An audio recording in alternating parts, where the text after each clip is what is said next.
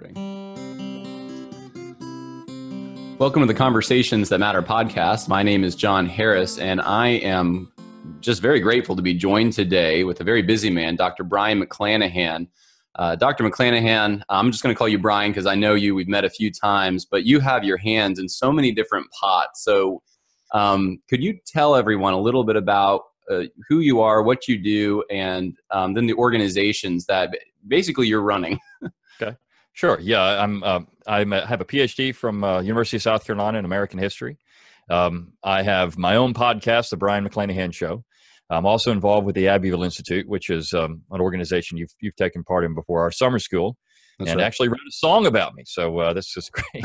Uh, I did, yes. But, uh, but yeah, so I do that, and of course, I also have a, a full time job on the side. I teach at a community college in Alabama, and um, so I, have got my hands in a lot of things. Um, I do the podcast for the Abbeville Institute. I help organize the website and do that kind of edit uh, the website. So, and I also have my McClanahan Academy, which is um, my online learning portal uh, it's uh, I've got seven classes there now. It's a great way to uh, get the non-establishment history education. So if you're looking for that, I've taught in the community college or college environment for 20 years, so I know what's going on there. Um, it's not good overall, and so a lot of people come to me and say, "Where can I get uh, an education that doesn't involve uh, these uh, you know left-wing professors or progressive professors?"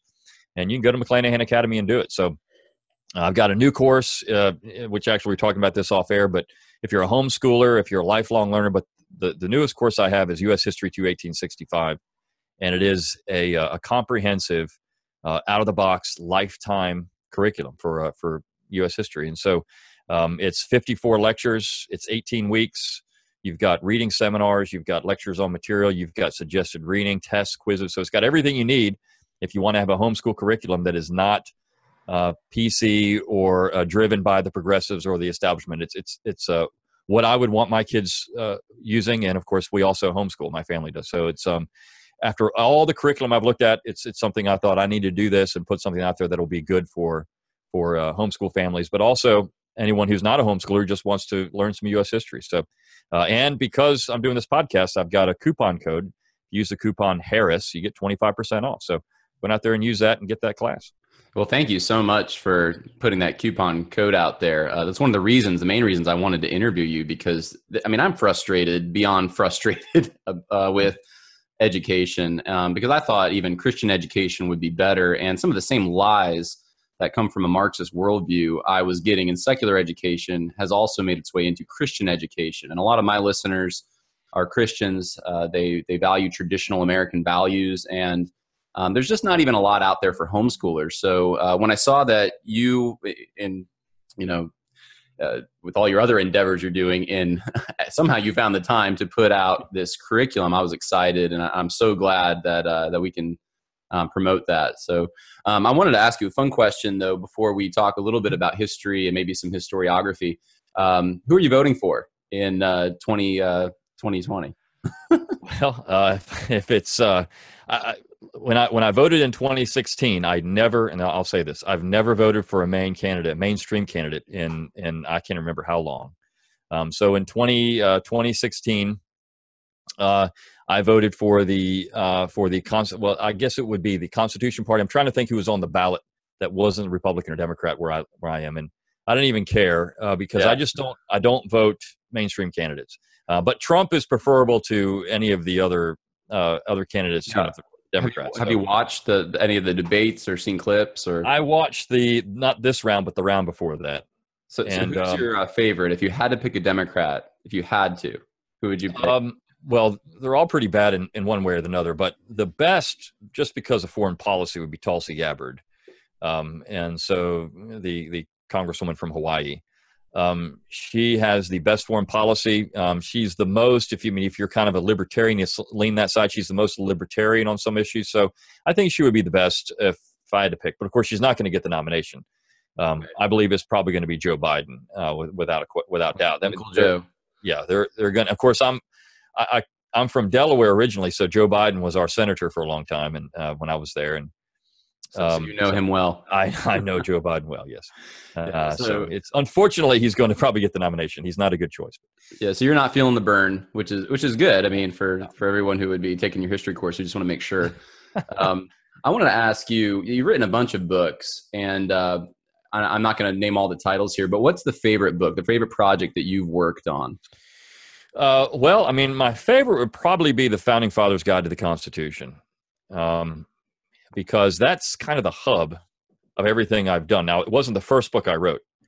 When you look at my nine presidents who screwed up America or how Alexander Hamilton screwed up America, both those books are based on that book. When I was doing the publicity for the Founding Fathers' Guide to the Constitution, um, a lot I did a lot of media for that, and inevitably it would come down to what do you think about the executive branch?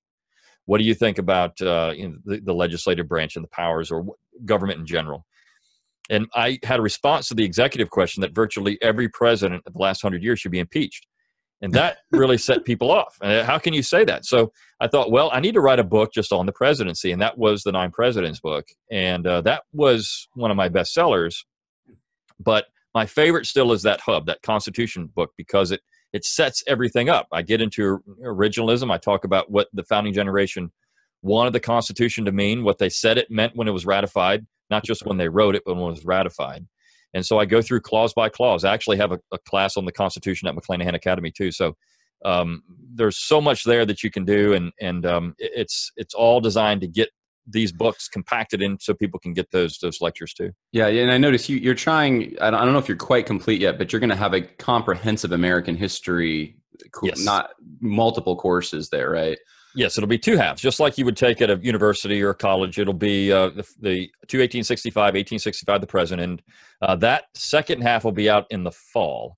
So uh, if you're looking for an entire year, if you're a homeschooler, you're going to get it all. It's just that you get the one part, and if you sign up for the first one, you're going to get a great discount on the second one. So okay, when that comes out, yeah, good to know. So let me ask you this: uh, both sides, right and left, are very dissatisfied with the direction of the country and both sides think there's there's just something wrong something feels off and it has felt off for a while and uh, you know of course i come from the probably the right side i'm more of a conservative and so i don't like the progressive direction that i see but there's those on the progressive side i was just in california recently uh, in fact i when i went from san francisco driving to lassen national park i passed a sign that said welcome to jefferson mm-hmm. and um, there is a cultural divide in Northern California and the more rural areas and the coast. And so th- this is going on in our country right now. Where did we go wrong as a country, as a people? What, what's the problem? What's in the water that people are feeling?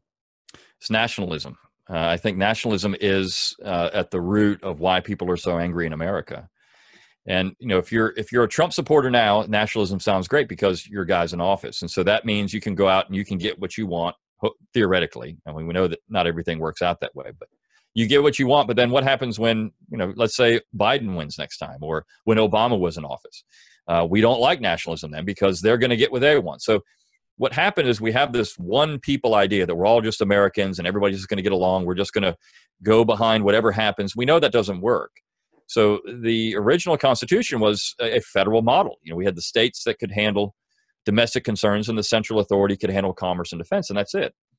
Um, so even in a state like California, which is a huge state, you also have divides there. And I've taught a lot of students from California because I teach near a military base. And you've got conservative students from California, you've got liberal students from California. It's interesting to see that. Um, the conservative students are just really hate what goes on in the state. The, the liberal students, I mean, they love California. They think this is great. I love this place. So you, you have that. And I think what we really need to think about in America is how can we get along? And, and one of the best ways to do it is simply uh, live and let live. And that's the, in my own podcast, I talk, you know, think locally, act locally. It's what can you do in your own community that would make your life better uh, and not worry about the center so much because the center is, uh, if, if it's pushing an agenda that's not what you like, uh, it's going to make you pretty, pretty cantankerous. And of course, that's when the progressives want to go out and yell at the sky because they think uh, they can't do anything about this. And but if they just worried about their own backyard, uh, perhaps their life would improve and they would have a more positive outlook. Yeah, that that's a good word. And I mean, I know um, uh, the the term that's often used for this way of thinking is the Jeffersonian tradition, right? And right that America started out as this compact and then it's changed. where do you think we got off track with nationalism? Because I know different people put a different date and they think, well, Woodrow Wilson was the problem. No, it was Lincoln. No, it was actually before that. It was Hamilton. And I know you wrote a book about Hamilton. Right. Uh, where do I say we got off track? 1789. so it wasn't. We didn't have. A, a, we didn't have long. Okay. Right. It was, the when the Congress passed the first Judiciary Act in 1789, which uh, created the federal court system. Um, when they did that, there was a part of that act that allowed for appeal of state court decisions to the federal court system. So once that happened, uh, and Virginia recognized this. In fact, they tried to block it. This is the Supreme Court case Cohens v. Virginia, where Virginia said, look, we're not going to allow that to happen in Virginia. Once we make a decision in Virginia, it stays in Virginia. And so uh, these two uh, brothers, the Cohen brothers, uh, were, were arrested for selling lottery tickets in Virginia and it was illegal to do so. They were they were actually Maryland citizens selling DC lottery tickets in Virginia. Well, they were fined, and instead of just paying the fine, they got a, a lawyer who would sue in federal court. So skip the entire Virginia court system and went right to federal court. And uh, that was the Marshall Court, and they said, "Yeah, Virginia, you can't do this. You can't you can't make it to where you can't appeal to the federal court." So that federal court appeal changed everything because then you have Hamilton, who's able to use his constitutional machinations, his his uh, you know smoke and mirrors, and then of course Marshall just simply echoed Hamilton on the bench, um, and so I think it's it's very clear. It's right away from the beginning. The nationalists were trying to foist this national system on the center, uh, on on the United States from the center, and and uh, it didn't have to wait till Lincoln. It started right away. Now, of course, you know Edmund Burke is famous for the absolute power corrupts absolutely, and from coming from like a biblical understanding of human nature humans love the idea of controlling things and we have a sin nature that that likes to uh, run amok and so is this just an inevitable uh, is this in the fabric of just anything like if we try let's say we today we went back to the uh, original constitution and i know we can't but let's say hypothetically would we just run this course again you think or or is there some wisdom that we're missing Mm, I think that's that's a very good question. Um, no, it's philosophical. I, I, think that we probably would get back here. I mean, look, Hamilton, for all of his wrongs, actually said in, in June of 1787, he made a speech in the Philadelphia Convention. He said, "Look, here's what we need to do. We just need to have an elected king. Why? Because we're going to get there anyways." Right. So let's just skip over all the nonsense. We're just going to go right to that. It's going to. We're necessarily going to get there. So we just should go there right now. and and I mean, he was right.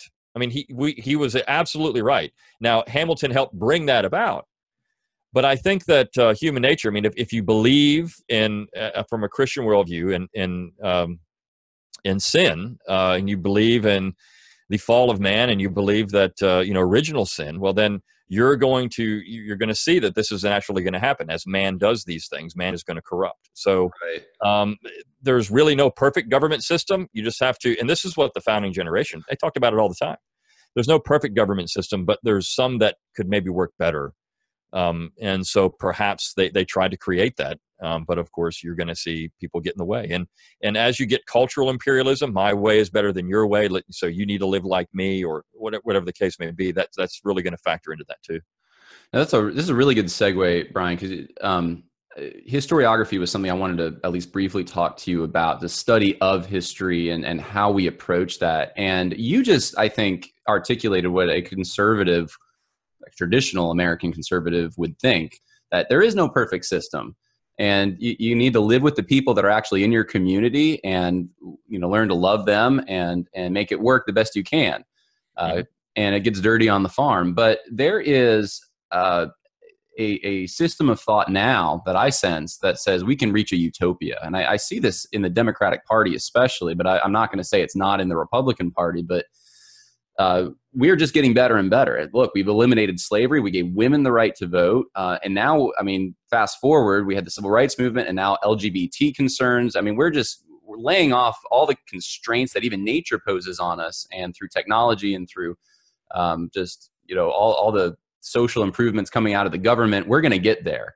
Mm-hmm. And, and, there seems to be a fundamental difference um, between looking at the world through that way and then looking at the world the way that you just articulated. Is is that the difference? Is that is, is that what's wrong with his, the study of history today that they're looking at it that way, or what do you think? Um, that's a very good question. Uh, I think that what you find in history is that look, there's no objective history. So, and if you've if you've never read the book, it's uh, Novick's That Noble Dream. Um, it's about objective history. It just doesn't exist. Um, but you look at the biases in history, and this has always been there. And I think that certainly when you talk about the progressives uh, and progressive historians and leftist historians, I think that they are drawn to that kind of idea that yes, we can achieve the perfect. I mean, if we just had this program or this thing, we could get to here, and that would be perfection. But the problem is they're never happy with any of that, so they keep moving the goalpost. Once we get this, it'll get this, and then we're going to get that, and then we have to get this. Right now, if you go back, and I know that um, I believe you had Zachary Garris on your on your program. I did, yeah. yeah. So he just came out with that little book on Dabney, and you know, from from uh, if you look at the South and you look at what Southerners were saying right after the war um, about society, whether it was Dabney, whether it was women like um, Augusta Jane Evans um, and others, they were talking about what would happen with this reformist mentality. The Pandora's box was going to be open, and then you couldn't you couldn't close that lid. I mean, once you once you allow for whatever social reform that might be beneficial today, it's going to lead to this social reform, and that social reform is going to keep moving, and it's never going to stop. So I think that historians have been drawn to that because they, they look at history as a crusade. It's a constant crusade, a constant movement. And right. so that factors into that. Where we got to go from this step to this step and these are these are positive movements. It's it's positivism is what it's called um, but that's certainly part of it. There's always a positive movement for for mankind rather than just the idea of say a cyclical uh, mankind where you know things come around. They go what goes around comes around and that man is the is the center of all of that. And so as man as human nature never changes they believe you can change human nature um, and that's the whole point. So there's an anthropology at the bottom of this, a fundamental disagreement about who man is and then and man's uh, nature. Absolutely. I mean, it's it's basically Rousseau and and Hobbes, right? I mean, or, or, or Rousseau and Aristotle. Um, but you know, Rousseau's belief that if we didn't have civilization, we would all just sit around that campfire, hold hands, and sing "Kumbaya." I mean, that would be it. Yeah. Civilization made man bad. Or you take Hobbes, who would say, no, no, no, you're completely wrong. Look, it's if we didn't have civilization, we'd all kill each other uh, because man is inherently evil. So we need to have civilization. It makes man better. Um, I, I, really think the left today believes in some way there's a there's a part of them that does not like civilization, particularly Western civilization, because they think it's made people greedy, uh, oppressive, it's done all these things to make people bad, and they don't really see the hmm. positive out of it that has actually come with it. Um, now, I'm not sure if the if the American leftists they're not. I mean, they're you know, Bernie Sanders is a real Marxist, but you know, uh, Ocasio Cortez is.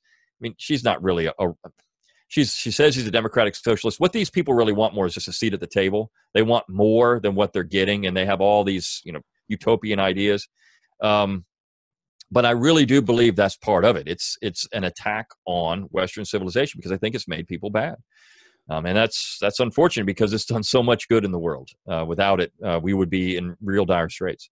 Yeah, I was actually just looking at some stats on the poverty line in this country, and the those who are um, below the poverty line, a lot of them are actually richer than the middle class in many European countries, which is amazing to me. The we've had such an amazing system uh, in this country and and to, to rip it down as oppressive is, is just very disheartening for someone who who loves it and likes the ideals it was founded on. Um, i want to ask you you'll go well, ahead. here's one more thing to say about that. You know if you look at the poorest person in america today and you compare them to the wealthiest person in the middle ages yeah. there's no comparison right? I mean you take charlemagne from the great king of kings uh, in the ninth century ad Charlemagne would love to have a lower middle class house because it would have power and air conditioning. Right. He'd have shoes. He'd have things that you could get ready, readily available food uh, that you don't have to. I mean, worry about having some type of illness from. I mean, it's it's amazing what we have. The medical care we have, the worst medical care in America, is better than the best medical care in the Middle Ages. So um, we take all this for granted. Uh, we really do, and that's that's a sad thing about it. Yeah, yeah, yeah. Good word on that. Um, I wanted to ask you because we were talking about this uh, Whiggish kind of notion that you know we're we're kind of going towards this utopian dream, and this was it is on the left. There's a Marxist undercurrent and so forth, and Rousseau and Hobbes, but on the right, uh, within the last what five years maybe, and I'm sure it's existed before then, but it's become popular now to say well, things are getting better, and it's all because of the Republican Party. Were, and I've gotten so used to hearing this every time uh, a leftist wants to bring up slavery or the civil rights movement or uh, any kind of oppression in America's past. There's always a Republican there to jump in and say, well, you know, it's the Republican Party that actually got rid of those things and is, is making things better. And that's Trump's in that tradition. I know that's historically tenuous at best. There's there's something wrong with that. Could you explain to my viewers uh, what's wrong with that? Uh, why is that thinking dangerous? Well, I mean, it depends on which Republicans you're talking about, right? So when you look at the Republican Party, even in the 1860s, um, Lincoln, a lot of people, I mean, Lincoln was just as racist as any Democrat in 1860. I mean, he said as much in 1858. Um, he was willing to keep the Union together and keep slavery. If it, if it kept the Union together, willing, Lincoln said as much. He was willing to do it. In fact, as late as 1865, he promised uh, Alexander H. Stephens that if the South just comes back in, uh, you can vote down this 13th Amendment. Or maybe we can postpone it, maybe to 1890. Who knows? We can put this off while y'all come back in and get acclimated again. We'll, we'll put, we just want the Union back together. In fact, there's a school of thought that Lincoln was trying to create some type of conservative party uh, on, at the end of the war. That if he could get some old Southern Whigs and of course maybe some Northern Democrats and maybe some Northern Whig, and they could kind of put this thing together, they can marginalize the radicals in the Republican Party. So yes, there were people in the Republican Party who would be considered the progressives. They would be the people today who were trying to push the envelope, and of course, abolition was one of those things. And we can all recognize that you know slavery, ending slavery, is a good thing, right? right. Uh, but the way it was done is always the question. Um, and Lincoln's response when Alexander H. Stephens, again from the South, said, Well, what are you going to do with the slaves? He said, They can root hog or die. Well, for years, the North had been able to end slavery on their own terms. They could do it gradually. They could they could integrate these people in society. So what you did in the South is just say, all right, slavery's ended. Now get do everything on your own. We're not going to. I mean, we might try to help you, maybe we can, but you're on your own, really. And now you're talking about three million people without really much education, no property, uh, they, they have to integrate in society, and a society that's now destroyed by a war. And there's going to be some some backlash to that. So I mean, this this is hard, and it could have been done better. So certainly there's that. Um, now, as far as racism, I mean, look, everybody in the 19th century, for the most part, was racist. You can't find anyone that wasn't. Even the Republicans, who were so so-called saviors of African Americans in the South, you look at what some of these people were saying, and it was just some of the most vile, racist things you'd ever see. Uh, and uh, uh, David Wilmot, I'm not going to use the language, but David Wilmot of Pennsylvania, who was trying to prohibit slavery in the territories, uh, uh, said, Look, we want these territories for free white men. This is what they are free white men. We don't want any former slaves, any, any freedmen, any slaves. We don't want them there because we want this for white people. So that was certainly the undercurrent of the Republican Party. Now, fast forward to, to Jim Crow, um, and you look at um, Jim Crow, that came out of the North. If you read C. Van Woodward's The Strange Career of Jim Crow, he points this out. It was Northerners who created Jim Crow, and then the South adopted it. Um, you look in there was a, a, um, newspaper article from Connecticut back in the it was the 1850s. It was about a train car, a woman who was there with her slave traveling through Connecticut. They told her to go stay in the in the slave car because or the the colored car, the uh, because she was there with a with a uh, this is the Jim Crow car uh, because she was there with uh, with uh, an African American woman, her slave. So um, the, the North is not free from this, and the Republican Party is not free for this. Look, there's also a theory that the Republican Party was really the party blocking civil rights more than anything else. They could have brought these things to a vote, and they refused to do so at times. Um, so it wasn't necessarily just the Democrats. Republicans were complicit in this stuff. Uh, and I think that's that's just short sighted to say the Republicans good, Democrats bad. Yeah. yeah, going going out west. I mean, I think of uh, General Sherman and what he said about Native Americans, uh, right. which I don't even know if I want to repeat. But um, right, yeah, it, I just scratch my head when I hear that, and it seems like history is now being politicized from both directions as a Absolutely. weapon to just yeah. hammer each other. There's no actual like, well, let's understand before we we start cherry picking things from the past, and, and that concerns me. Which is why I really appreciate. Um, I've, I've, heard you before at Abbeville, and um, I, I, was actually just on the website looking at some of your lectures, and I appreciate the way you approach this because you really seem to want to understand what happened before making judgment calls. Um, well, I mean, it's you shouldn't do. Look, history is about understanding. History is remembered past, and how do we remember the past? And not just that, how how do we understand the past? I mean, can we understand, say, um, uh, an, an 1850s uh, individual who is racist? Can we understand what they were saying about things? Um, and and not that we would agree with them, but can we understand the context of the times? Can we understand what's going on there um, without having to pass judgment on them from the beginning? Just and, and I, I, have a colleague I was talking the other day about John C. Calhoun, and I said, look, I was I brought up something with Calhoun, and he said, oh yeah, Calhoun's, but I mean he just uh, he's awful. I said, why is he awful? Well, because he said those things about slavery. Well, okay, but did he say anything else that was worthwhile? And and are we just going to outright say somebody is no good because of something that we, they said that we don't like? Well, there's right. also that nullification thing. Well, I mean, what was he saying about that though? I mean, why did he say these things and when he said them? And he really couldn't answer that. And this is a, a historian. Um, so, and I like the guy. He's a great guy, but I mean, he just, it's that, it's getting locked into these platitudes, these slogans. Calhoun bad because he said these bad things, so we just can't like him anymore.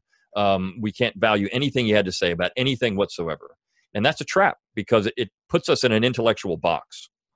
Yeah, I, I, remember a quick story a few years back. This was at a university. A professor who claimed to be an expert in Civil War history. Uh, I had um, he had actually uh, kind of in an aggressive way said, "Well, how, how can secession be legal? This was treason." I said, mm-hmm. "Well," and one of the things I brought up, I, I said, "What about the the ratification agreements?" He said, "What ratification agreements?" I said, "Well, when the Constitution was being ratified, like Virginia and New York, uh, you know, they they said that they could leave, and that doesn't exist. I don't know what you're talking about. I had no concept, and right. and this is someone who went through a PhD program at a prominent state-run university and is teaching. Uh, I I just can't fathom. You you never heard of that, so." Um, we need we need we need good historians really bad. well, I mean that's that's a good point. Most historians are so specialized now that they don't want to get outside. I mean, he's a Civil War historian, but he doesn't know anything about the Constitution, and that's right. that's important because it, the war had this constitutional component to it. It wasn't just you know battles and and uh, leaders, and it, you had to understand the constitutional part of it. And uh, but historians are very specialized now, and one of the things that I've always tried to do is get into a variety of different things. I don't want to just focus on the war. I don't want to just focus on the Constitution. I want to do other stuff because it helps me as a historian understand more. I mean, so it's context. It's fun to do more stuff, and historians used to do this. Why is it that if you're if you go into history, you have to just focus on one thing your entire career and just focus on that all the time? Um, that's that's number one is boring and number two uh, it doesn't as you said give you that context or that understanding a deeper understanding of american history. All right. Well let me play the trailer really quick for your uh, the advertisement i guess uh, that uh, for your um, mcclanahan academy.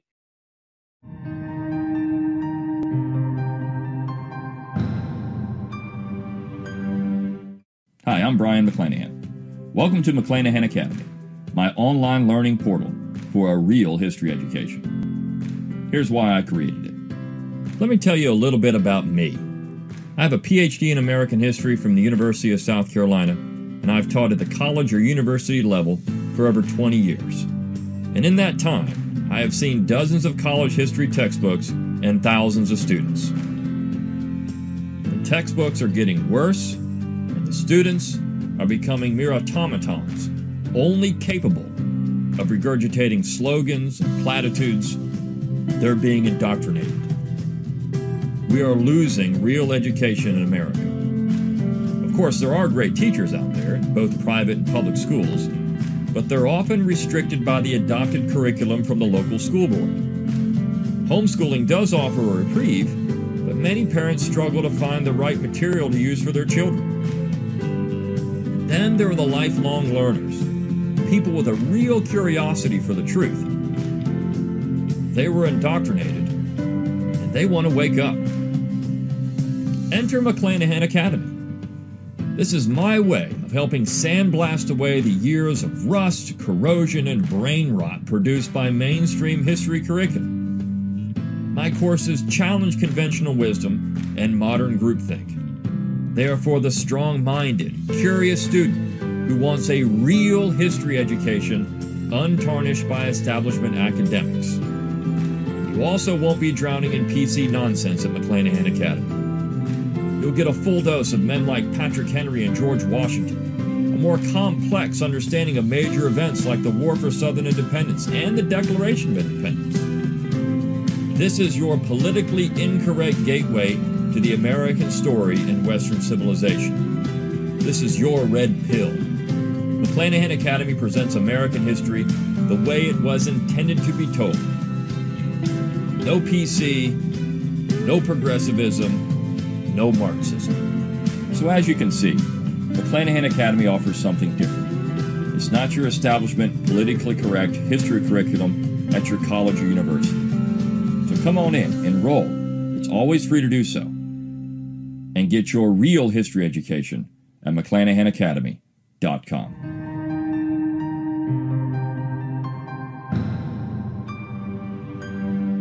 Sure. That was such a good trailer. Um, Thank you. Appreciate it. Yeah. Yeah. It, the, just it, you did a good job. That that that really, I think, speaks to the heart of what's going on. Uh, well, people my, are indoctrinated. My, yeah, it was my my huge fancy studio here at my house. I was, you know, had film crews come in. No, I mean, it was. That's what I figured. You went out and got the footage, and yeah. so, uh, it was great. Thank you. I appreciate it. Yeah, it was a lot of fun to do it. And, and what's um, it, it's Harris is the code. If people want to go and they want to purchase this, Harris is the code they can type in, and they're going to get uh, was it fifteen percent off? 25%. 25. Wow, it grew. 25% off. Yeah. So like federal um, debt, it's growing. Yeah, you can get 25% off, and that will get you any of the classes on McClanahan Academy. 20 if you want the, the U.S. history course, which is the, the comprehensive survey course. But if you want the one on the war, if you want the one on the Constitution, if you want the one on Reconstruction, any of them, 25% off. So um, it's uh, take take advantage of it. Yeah, if you have kids and you're homeschooling and you want them to appreciate the good things about this country and understand them you want them to have heroes like George Washington and Patrick Henry, which you just mentioned in the video, um, I, I, would really highly recommend you purchasing this. It's really not that much money. You get a discount. And I, I know what you pay for some of the curriculum uh, alternatives out there, and they're not that good because I've seen them. And uh, so um, I, I, really hope you, you do that. Thank you so much, uh, Brian. I appreciate you. Thank you. Uh, final uh, question for you here. Um, and I've been asking this a lot. I'm on a kick, a barbecue kick, I guess. Uh, everyone's got a different opinion about barbecue. What is your favorite style? Is it North Carolina, South Carolina, Texas, Arkansas, Memphis? What, what do you like? Well, I mean, when I was in South Carolina, I ate a lot of Maurice's barbecue, which oh, is Carolina. So uh, I would have to say that uh, that's my favorite. Um, now, where I live now, we do not have very good barbecue. Uh, it's just, it's not good. It's okay, but I mean, it's it's not what I like. Now, I like pulled pork.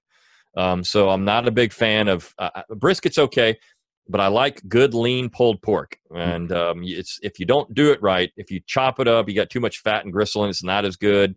Uh, so um, I like it good and lean, and I like that that pulled feel. And um, oh, but yeah. that that Maurice's that hash they put on it at Maurice's that hash, is so. What I, what I always like to do is get their homemade coleslaw. Just put the barbecue, slather the, and then put the coleslaw on top. Smash it all together. You got a coleslaw barbecue sandwich. It was just I ate there oh, probably three times, four times a week when I was in graduate school there. So, uh, uh, I wish I lived by there. I, I take their hickory uh, mustard base. That's my favorite. Um, yeah, it's good. And I love it. I, are we going to have a history of barbecue class on McClanahan Academy? Uh, well, I don't know. I don't think I'm that well versed. I do know a guy that, uh, but uh, he's uh, he's in he's one of Clyde Wilson's students as well, um, Alan Cornett, and he does barbecue history. So, really, yes, I don't know if I'm not going to have him teach for me, but I mean, he, if you wanted to get a guy on to talk about barbecue, I get you in touch with them. You could I, I would, barbecue. yeah. I mean, I'd rather have someone that can make it than teach it. But uh, you know, that's I was just talking in my last uh, broadcast with Trevor Loudon, who's an expert on communism. He's from New Zealand, and I asked him, "Do they have barbecue in New Zealand?" He said,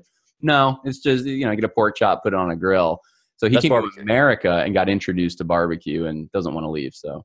Yeah, well, I mean, in the North, even when you say barbecue, they think you're talking about a hot dog and a hamburger. That's right on a grill. Now right. you're from New York, right? Yes. So I grew up in New York. Yeah, I'm actually originally. I hate. I try to hide it, but I guess it's going to be out. I'm from California originally. Okay. Right. Um, but I got a lot of family in Mississippi, and we would go down and get real barbecue. And you know, I go back up to New York, and they say we're going to have a barbecue, and it's like a hot dog. So like, that's right. That's what it is in the north. It's it's on the grill, so it's not real barbecue. But uh, if you ever get a chance, if your listeners are not from the south and they get a chance just to go through you should try try some of the barbecue joints because it's just it's life changing. You get Southern barbecue. That's right. There's nothing like it. Yeah. You'll never leave. But make sure you're conservative and you value Southern traditions because if you're a Yankee listening to this who doesn't care about, you know, the gun rights and all that kind of thing, you know, don't don't don't come and stay here. So, right, that's right. There you go. uh, Brian, thank you so much. I appreciate it. God bless. Yeah, appreciate you having me on. Thank you.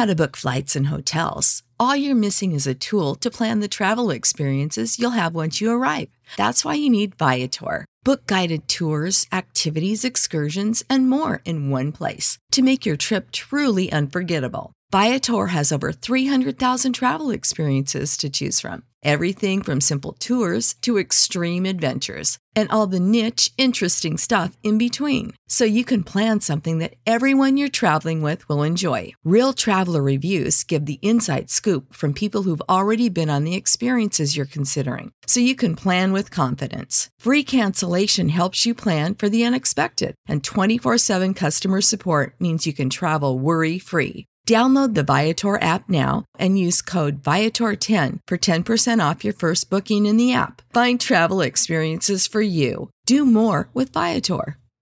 Sick of being upsold at gyms? My guy, you're currently a base member. For $90 more, I can upgrade you to our Shred membership. For 130 more, you'll be a Swole member. And for just $300 more, you'll reach Sweat Platinum. At Planet Fitness, you'll get energy without the upsell. Never pushy, always free fitness training and equipment for every workout. It's fitness that fits your budget. Join Planet Fitness for just $1 down and $10 a month. Cancel anytime. Deal ends Friday, May 10th. See Home Club for details.